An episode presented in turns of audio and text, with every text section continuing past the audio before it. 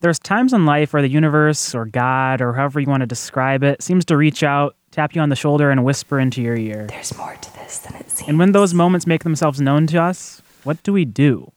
These moments can be visceral experiences that are hard to just acknowledge and then cast them aside. These feelings linger like slivers slowly wiggling their way to the surface of your skin. In a lot of ways, this episode is about things that are lost and found. And I don't mean the mismatched gloves and pencil cases that you used to find in your elementary school's office. Today, we're going to be looking at stories of memories that may or may not be our own. The forgetting of oneself and, well, the possibility of reincarnation. Yeah, you heard me right reincarnation. But enough of me. I'm going to let this episode speak for itself. So sit down and buckle up because we're about to go on a wild ride. I'm Philip Russell. I'm Evan Michelonis. I'm Shira Kresh. And I'm Ben Thorpe.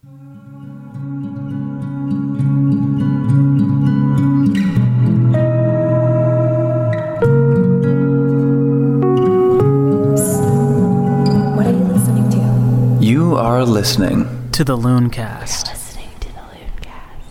So, this first story we've got for you today is from a woman named Taylor. Hi, I am Taylor Penn. I, I guess if we, we maybe we'll start with your relationship with your grandfather. Okay. I met him when I was 13 years old. The relationship was kind of strange. He is actually the stepfather of my stepmom. And I met him at like this family gathering, and I was kind of thrown in with a bunch of people, and he was the one that I bonded with right away. He was very welcoming. He insisted that I called him like Grandpa Jerry, like right off the bat before anything was set in stone. And it was it was really comforting. Okay, so she's at this family gathering and this guy just like comes up to her and's like, "Call me grandpa." Pretty much. Okay, sounds like a cool guy. I'd hang out with him. All right, so what's this guy do for a living? his job was art restoration and conservations. His job is focused around the Capitol building in Lansing. Or it was. His job was focused around the Capitol building in Lansing. It was it was his life. And would he would he ever take you to uh, see him on these restoration projects, or did you ever get to work with him? I did, and that's actually um, that's kind of where the where the story starts, I guess. At 16 years old, Taylor had a lot of anxiety about her future. Can you relate to that, Ben? Not at all, Shira. Anyways, while her fellow classmates were applying to colleges and making plans for after graduation, Taylor continued to search and wonder what on earth she would do with her life. And when her grandpa Jerry became aware of her predicament, he offered to let her shadow him at work one day. So I went to work with him. First, we took a tour of the Capitol. He showed me all the secret rooms and places that people don't get to go, like on the tours. He showed me this spot in the in the rotunda on that glass floor. If you stand there and talk to yourself, it sounds like you're talking in your own ear. Like the sound bounces all over the room and it lands just right. One, two, three. So then after that, he took me around and showed me exactly what it is that he does. He was working on some paint touch up in one of the hallways and it was something that I didn't really need a whole lot of training to be able to handle and so he was like, "I feel comfortable letting you do this. Like, let's give it a try." So we worked on that and then we went out to lunch and that's kind of where like the talk happened where he asked me what I felt like doing and what I what I loved enough to be able to make a career out of. As a high schooler, it can be really difficult to figure out what you want to do with your life because A, it's daunting, and B, you have no idea what's really out there. Taylor knew one thing and one thing only. She wanted to be in the art world. And with Grandpa Jerry's life experience in the industry, he was able to give her some insight into options that could suit her. It was a good talk. And it was like that one day sort of sculpted what I was going to be doing for the rest of my life.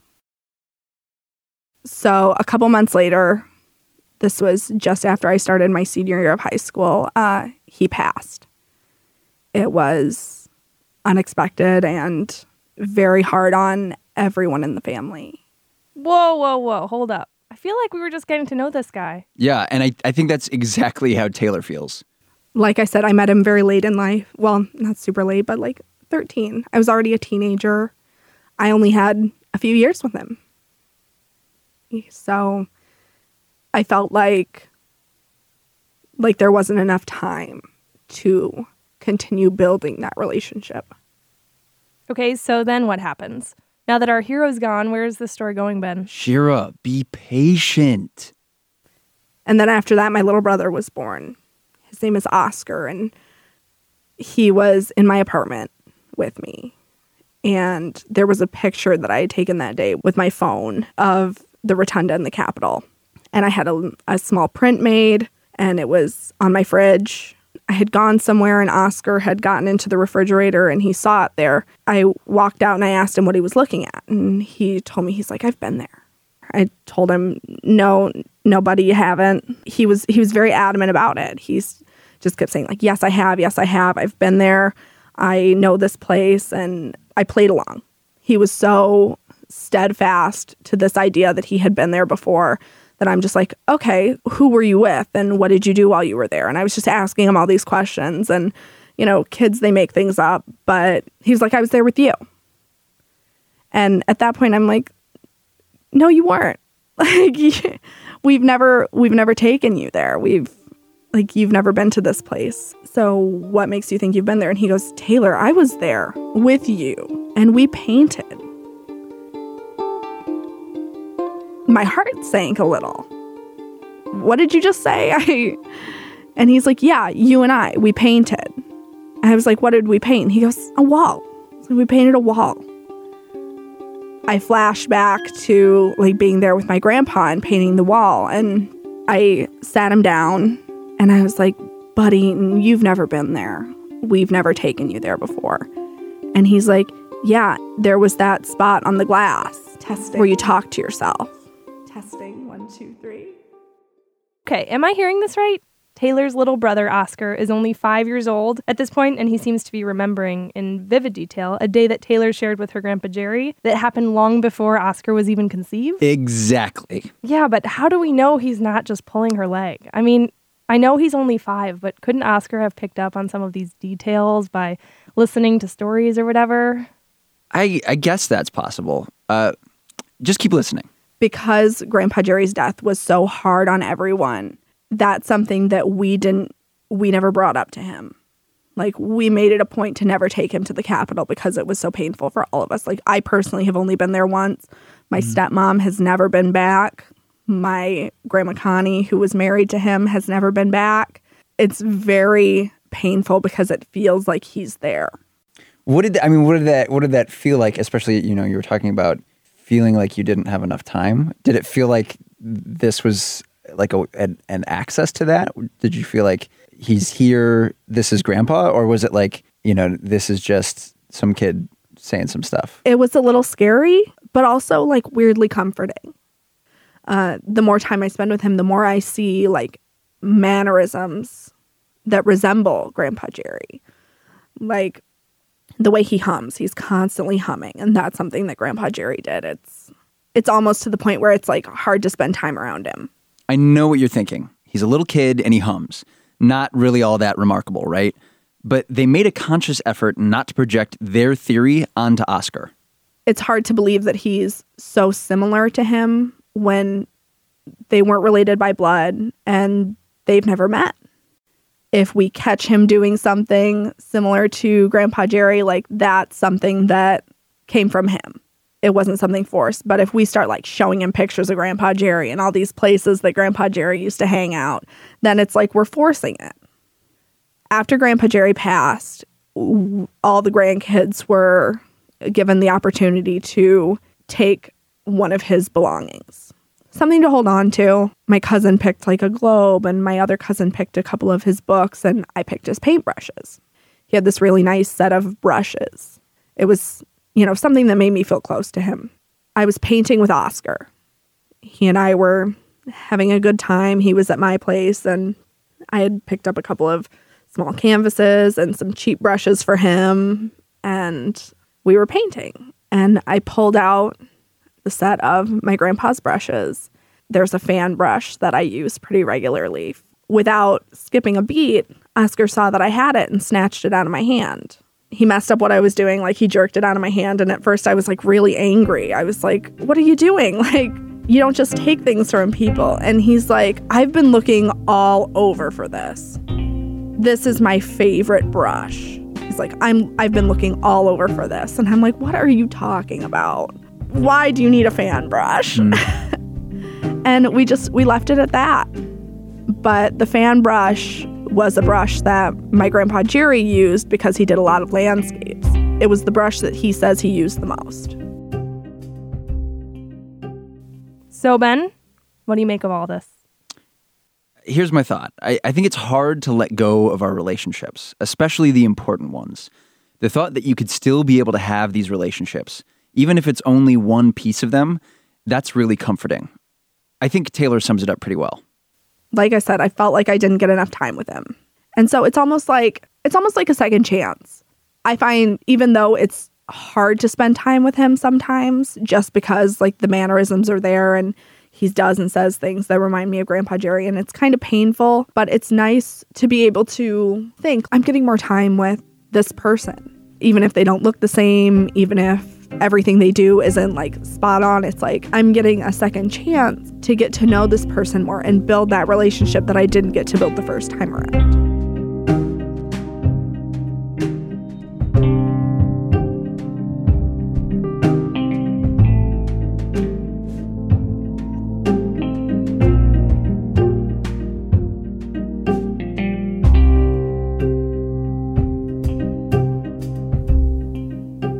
Okay, so we're about to take you down a little bit of a wormhole. With stories like Taylor's, I think it's easy to dismiss the bigger questions that it asks. Yeah, like, what the heck? So we did a little digging into reincarnation and we came across the same name over and over again Dr. Ian Stevenson. His claim to fame was roughly 3,000 documented cases of reincarnation. And before you worry that this guy is like a full blown nut job, which, I mean, he could be, there are a couple things we should lay the groundwork for. At 38, Stevenson was chair of the Department of Psychiatry at the University of Virginia, so he's no dummy. He started out as a biochemist, but became more and more interested in understanding how things like personality might affect diseases that we can contract. Basically, he was kind of interested in can our personality affect our biochemistry? Which eventually led to a stranger question Can personalities persist after death? And in 1968, the inventor of the Xerox copying process, Chester Carlson, died and left millions to the University of uh, Virginia.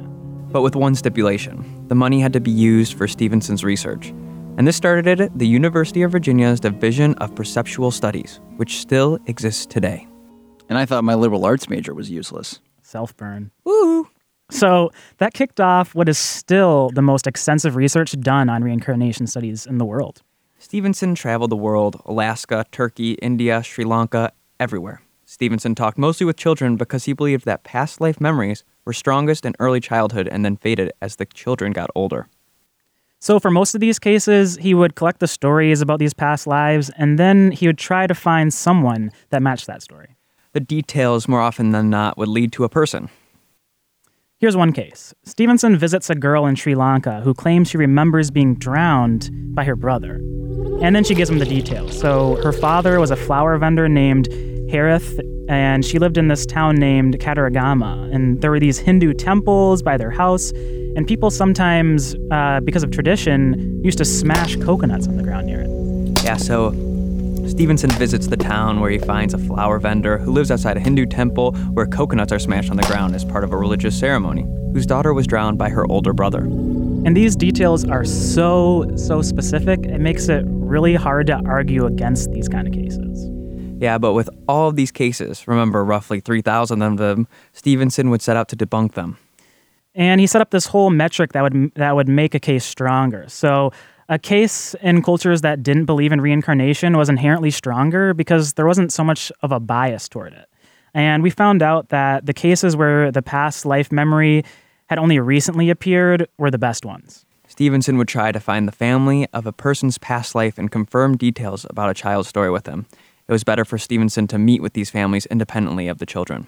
Right. Basically, there was a concern that families would swap details back and forth, and there's no way to know if a kid was actually remembering something from the past life or if it was just from them, you know, hanging around their family members a lot. Those cases are really weak, so Stevenson's ideal cases would let him hunt down the past life so that there was no chance of cross contamination. And the other thing that made a case strong was if the past lives were in an other, another part of the country or another place in the world and the cultures didn't necessarily line up, so there wasn't as much chance for contact. There are some crazy cases, though, where kids start speaking foreign languages and their parents are like, What's happening? So this led us to try our hardest to get in touch with somebody at the college, But they politely declined an interview. like seven interviews. Ben kind of bombarded them. Yeah, but they were kind enough to direct us towards some people we could talk to as well as some research we could use for the segment. Yeah, real quick shout out to Jesse Bering for his article Ian Stevenson's Case for the Afterlife and Life After Death. Also, Tom Shroder's book, Old Souls. A lot of the info we just kind of vomited up comes from those sources.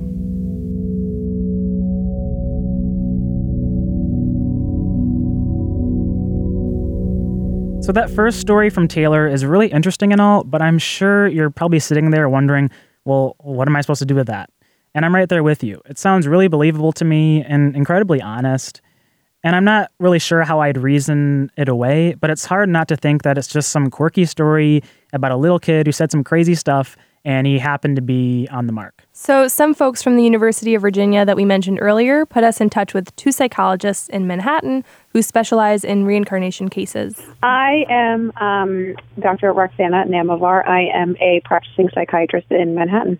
Uh, and my name is Dr. Catherine Waldrop. I um, am a physician also from private practice in Manhattan. So right off the bat, the one of the first things that we asked them about was, you know, how do you even approach a story like this? I think the most important thing when you have a patient who comes in with these with these memories um, is, to, is to just really explore what the meaning of the memory is for the person and how it affects their current situation and whatever it is that they're dealing with in the moment. Because a lot of people will come in with these memories and they can actually be um, really, really comforting. Um, I haven't had a lot of patients who come in and see me and talk about these memories as as disturbing. So it's really more about exploring the memory and understanding what that means for them and what that means in, about their understanding of the world. Roxana and Catherine do, well, what most psychologists and psychiatrists do best. They're great listeners who aren't just interested in necessarily the facts of the situation, but also what these memories and stories that their patients tell mean for them. Catherine had this to say. I think it can also be kind of shed some light on what's happening, sort of to further the point, shed some light on what's happening in that patient's life, you know, in this current lifetime, as we could talk about it. You could say, okay, why are these particular memories coming up? What do these have to do with things that are important to you now, or for the reasons, or for what's happening in your life, what you feel the purpose of your life is? A lot of times people feel that sort of their ultimate purpose on earth has something to do with um, continuing a previous story, rectifying something that happened in a previous story, sort of coming to terms or peace with uh, something that happened in, in, in another life. I think I've had a number of patients where that has come up for them. Um, and they've seen it from that perspective, and we've we've talked about it that way. Now, you would think that when you're dealing with these, I think we can all agree, kind of out there stories, it's easy to gravitate toward thinking that these kinds of stories only are told by children. And if you do think that, You're wrong. no, no. If you do think that, then you're partially right. Roxana and Catherine say that it's pretty common throughout the world, but as you can imagine, many of these children grow up, and it's not like these experiences just go away. At least, not if they really affected you. Catherine and Roxana actually only work with adults. Which is interesting because remember, Dr. Ian Stevenson worked ex- pretty much exclusively with children. So these are, these are talking with adults, um, and often they're memories that they first came up when they were children, but they've remembered them, that they sort of continued as something that they recall, or even they can be sometimes occasionally stories. I've had a very interesting uh, person whose family told them about when they were children. You know, they would uh, speak in a foreign language and um, you know, call family members names that an older family member used to call them. They were from Italy, and she was speaking in an ancient sort of Italian dialect, you know, pinching her mother on the cheek and saying, you know, oh, my baby, my baby, that kind of stuff. And they, the family became convinced that she was the reincarnation of, of uh, their grandmother or great grandmother. Um, so, it, you know, there's, it can also be that kind of story where there's the continuous story from when they were children. I think it can be both. But just like you can have memories of, of your childhood from this lifetime come up when you're struggling with something in particular in adulthood. Um, I, I think that these memories can come up because it will help the person and the patient with an understanding of, of their worldview in this lifetime and perhaps whatever it is that they're dealing with in the moment. And these memories could also be triggered by, by a certain um, emotional reaction, for example, that is similar to the, the original memory. So you're probably wondering how do these two even meet? It can't be that common that you find two psychiatrists who are both interested in reincarnation in any serious capacity. Uh, the way that Dr. Navar and I met were actually at the Division for Perceptual Studies at the University of Virginia, which is a part of the, the psychiatric department and looks at um, issues of human consciousness and sort of what is consciousness, how does it relate to time and physicality, um, and it looks at the issues of past lives. At the University of Virginia, Catherine was introduced to Ian Stevenson's research and was intrigued. But I did get to read a lot of his original notes, and what sort of struck me, I recall at the time, was the relationship between the memories and sort of the family system uh, in this current lifetime. Um, you know, that it was seen in different kinds of cultures, these memories are seen in different ways. And this is where Catherine said something that was really interesting to me. She talks about how Stevenson's research suggested that the more a culture was accepting of beliefs surrounding reincarnation in past lives, the more likely those citizens would be willing to report it to medical officials. Not too hard to believe. Cultural bias is very real. I mean, if we all came from a culture where it was culturally acceptable to eat with your hands, like somewhere in Africa, or maybe use chopsticks like a lot of East Asian countries do, I'm sure that the four of us would be much more likely to do the same.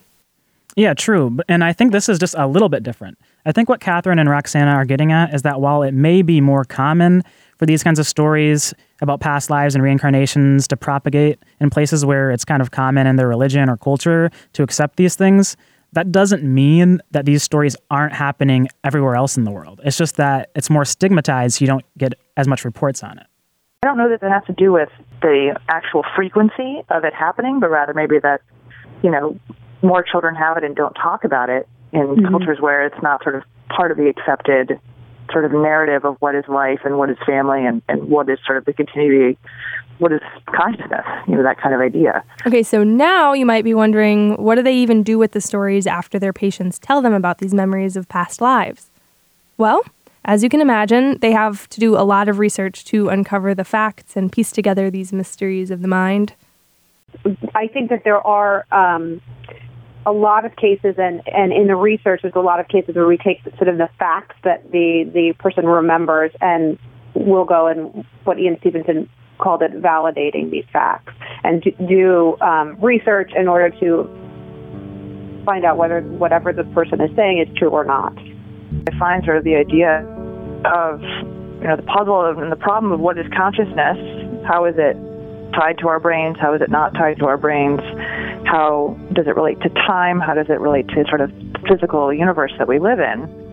Um, I think it's a very important problem, and I think these kind of things sort of they lead you to start to question, okay, what's going on? And let's can we look at this from a scientific perspective? And if not even from a scientific perspective, from the perspective of a psychiatrist that's that's looking at a patient's experience of life. You know, all of our experiences are filtered through our own minds. And so even, you know, if we go to a dinner party, my memories of the dinner party are going to be different from your memories of the dinner party. And neither memory is less real or more real. Um, it's just this sort of perception of it, and to understand that and to understand the patient's view. And I think that when you listen to these kinds of stories that are fairly nebulous and hard to grapple with, it's easy to think, well, what's the answer to this kind of occurrence? Or what's the point in these kinds of stories? Or maybe even that these people are crazy that there's no way for these things to happen, no matter how numerous they are, um, and that it's just kind of like an oddity of the mind, a quirk in your system. But maybe that's the beauty in it. The mystery, the not knowing why, that speaks true to a lot of things we're all going to experience in life. And Roxana and Catherine think that's okay. But they say it a lot better than me, so here's them. Well, I think that it, it kind of allows us to think that maybe there is really something greater than ourselves. I mean, the the question of what happens before we're born or what happens after we we die has always has been something that human beings have been searching for since we have any recorded history. Um, so I, I think that it just it just gives us the opportunity to think that there is and, and explore the, the fact that there may be something else, whatever that is. Yeah. I mean, I would say that one of the consequences is to think, well, you know, that maybe the world and existence isn't so um, rigidly adherent to our ideas of what it is after all. There's a lot more mystery out there. There's a lot more possibility. There's a lot more that we don't know. And, you know, assuming that we do know is probably, assuming that we know anything for sure, you know, in science, which is, we often like to do it. But if we usually, you know, with enough time, many things turn out to be wrong.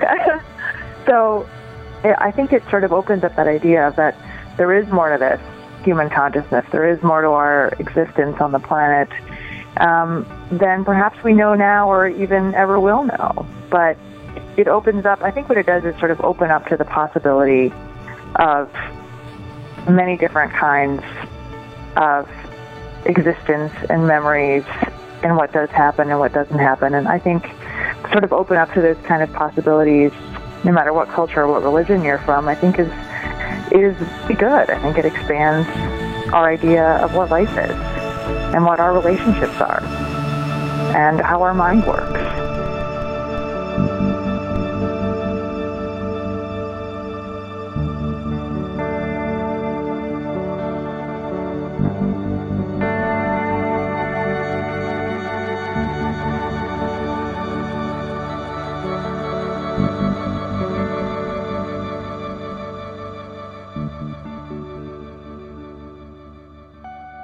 Okay, there's a thread in here that I want to touch on because I think it's at the crux of a lot of this reincarnation stuff. Here we go.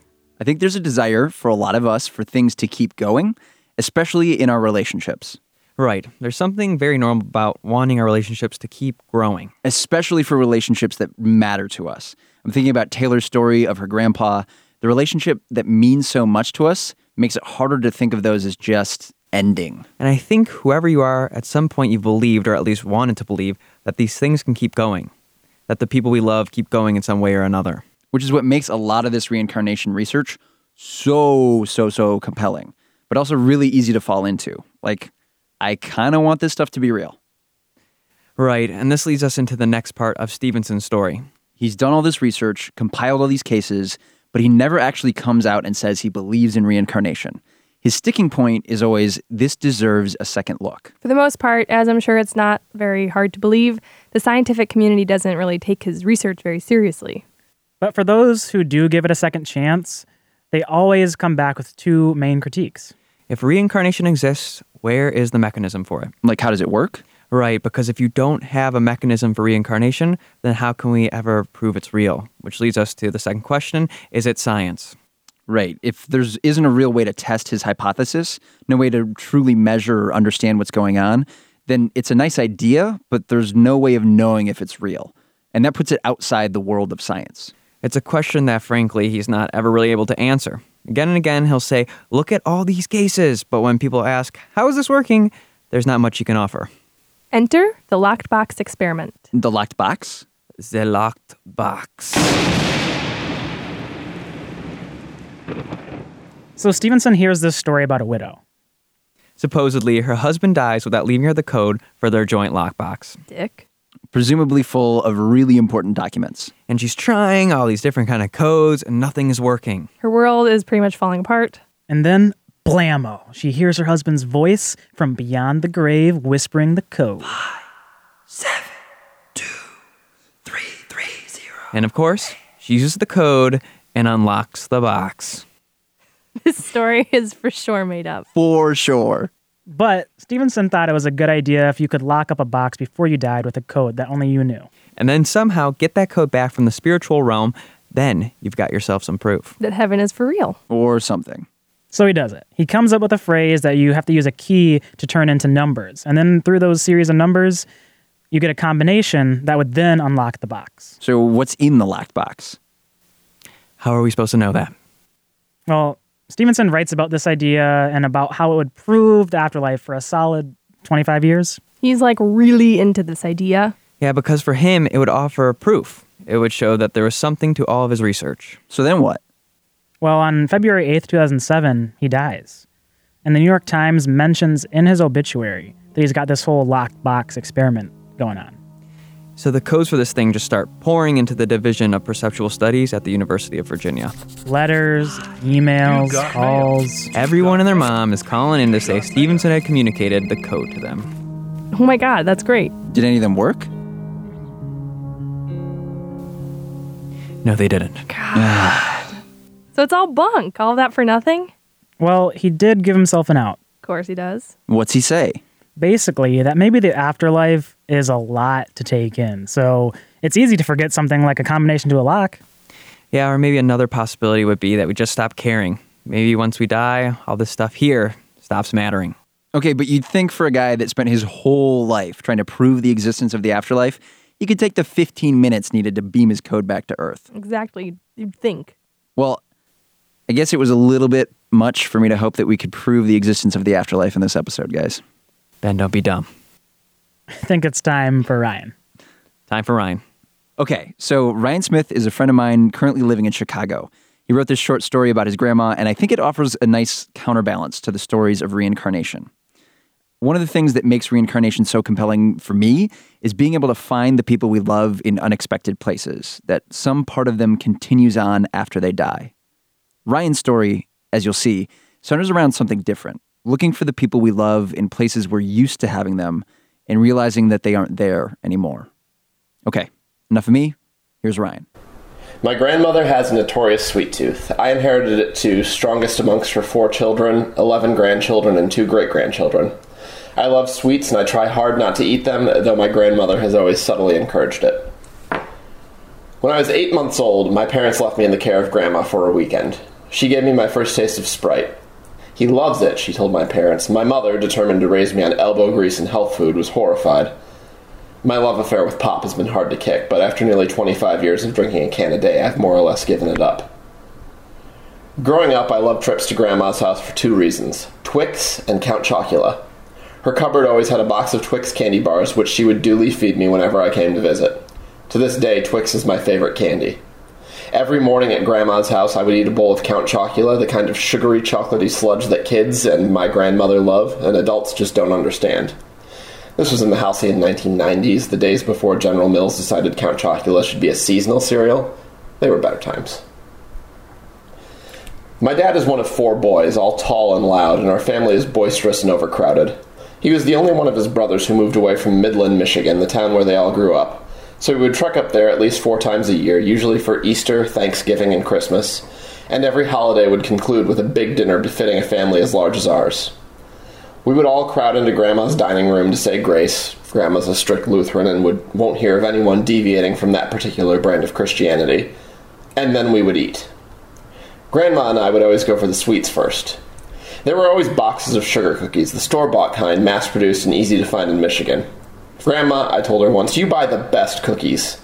Everyone laughed at that because when you think of visiting your grandmother, you think of home cooked meals and a secret family cookie recipe. Not my grandma. She bought all the desserts, but that didn't make them any less good. Cookies, brownies, jello pudding, cake, and pie in every flavor you could imagine.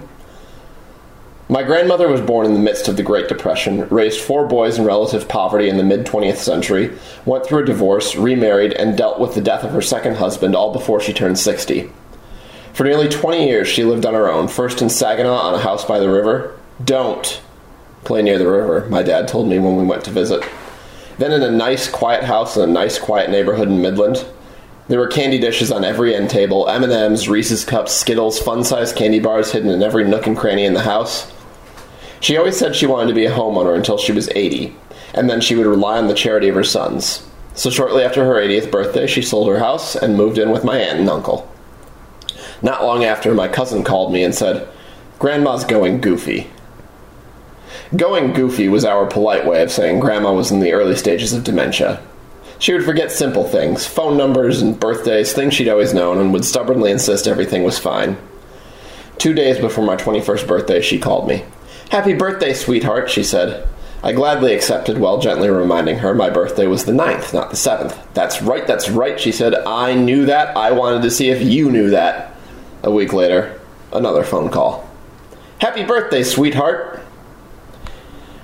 Ernest Hemingway famously said there are two ways of going bankrupt gradually and then suddenly. Dementia is like that too. It was noticeable, but it was never severe, it was never debilitating until quite suddenly it was. It happened in flashes, and my grandmother turned from a solid corporeal human into a will o' the wisp. When you looked at her, it was never certain if she was there or not. It wasn't just phone numbers and dates she was forgetting anymore. It was people, it was names, it was the whole of her life, fading like fog on a mirror. For years, Grandma organized a family trip to Cedar Point. If you're not familiar with the Midwest, Cedar Point is a little like our Mecca. An amusement park on Lake Erie, over a dozen roller coasters, the only saving grace the state of Ohio has to offer. On our very last trip, a year and a half ago, she and I shared a hotel room. You'll have to help me out here, sweetie, she told me, clutching my arm and counting on me to remember where we were going to dinner, where our hotel room was, and the name of her daughter in law. On that trip, we had a big family breakfast in our hotel, and Grandma and I both ordered chocolate milk. We must be related, Grandma said. We moved Grandma into a rest home a few months ago. She'd been living with my aunt and uncle for a few years, but it was starting to wear on them, and her needs were growing increasingly difficult to meet without a professional geriatrician on call. My parents and I went to visit her soon after she moved in and took her out to lunch. You know, I don't know how Grandma's going to be, my mom said over the phone when we were making plans. When they moved her into the rest home, she had no idea who my father, her oldest child, was. I didn't know what to expect going up to see her. When we went into the rest home's lobby, my grandma came shuffling out of her room, clutching her younger sister's arm. Her face lit up when she saw my dad, and she went forward to hug him and kiss him on the cheek. Oh, I've missed you, sweetie, she said. She looked at me and leaned in for a hug. She was so thin and frail, like a paper doll come to life. And this handsome young man is here too, she said, and kissed me and whispered, It's good to see you, honey. Grandma didn't know who I was, but she knew she knew me. She knew I was a grandchild. She knew I was someone who lo- she loved, someone who loved her back. With any long term illness, there are going to be good days and bad days. In dementia's good days, sometimes the most you can ask for is a vague, half formed idea of who your loved ones are. We went out to eat. In her senescence, Grandma has turned into a picky eater. She was always a bit of a picky eater, another thing I inherited from her, but it's gotten so much worse. When the waitress came to take our orders, my Aunt Jo ordered for Grandma. She'll have a single pancake, she said, with caramel syrup, bananas, and a lot of whipped cream. They brought out the food. My grandmother, thin and frail and forgetting, hardly able to finish a glass of water, devoured her sweet syrupy pancake. Some things are easy to forget, others, not so much. If you want me to, then I could keep my eyes closed. I am always thirsty. I am always in a bathroom stall. Special thanks goes to Taylor Penn, Roxana Namavar, Catherine Walters, Ryan Smith, and Ian Stevenson. Music that you heard in this episode provided by Komiku, Blue Dot Sessions, A Ninja Slob Drew Me, Chris Zabriskie, Alpha Hydra, and our very own Evan Marius Michelonis.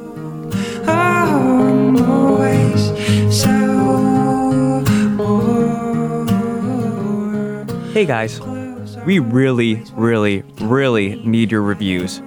We need them because without them, we look like a fake podcast. So please, go on iTunes and give us a review. Thank you. We're real. We're a real podcast.